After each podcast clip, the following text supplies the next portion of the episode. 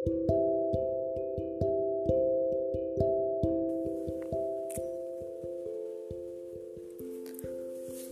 अक्सर पूछते हैं, कैसे हो?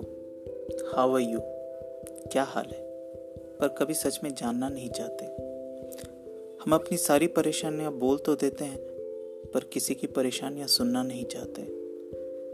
हम अपनी दुनिया में इतने खो जाते हैं कि औरों के बारे में नहीं सोचते।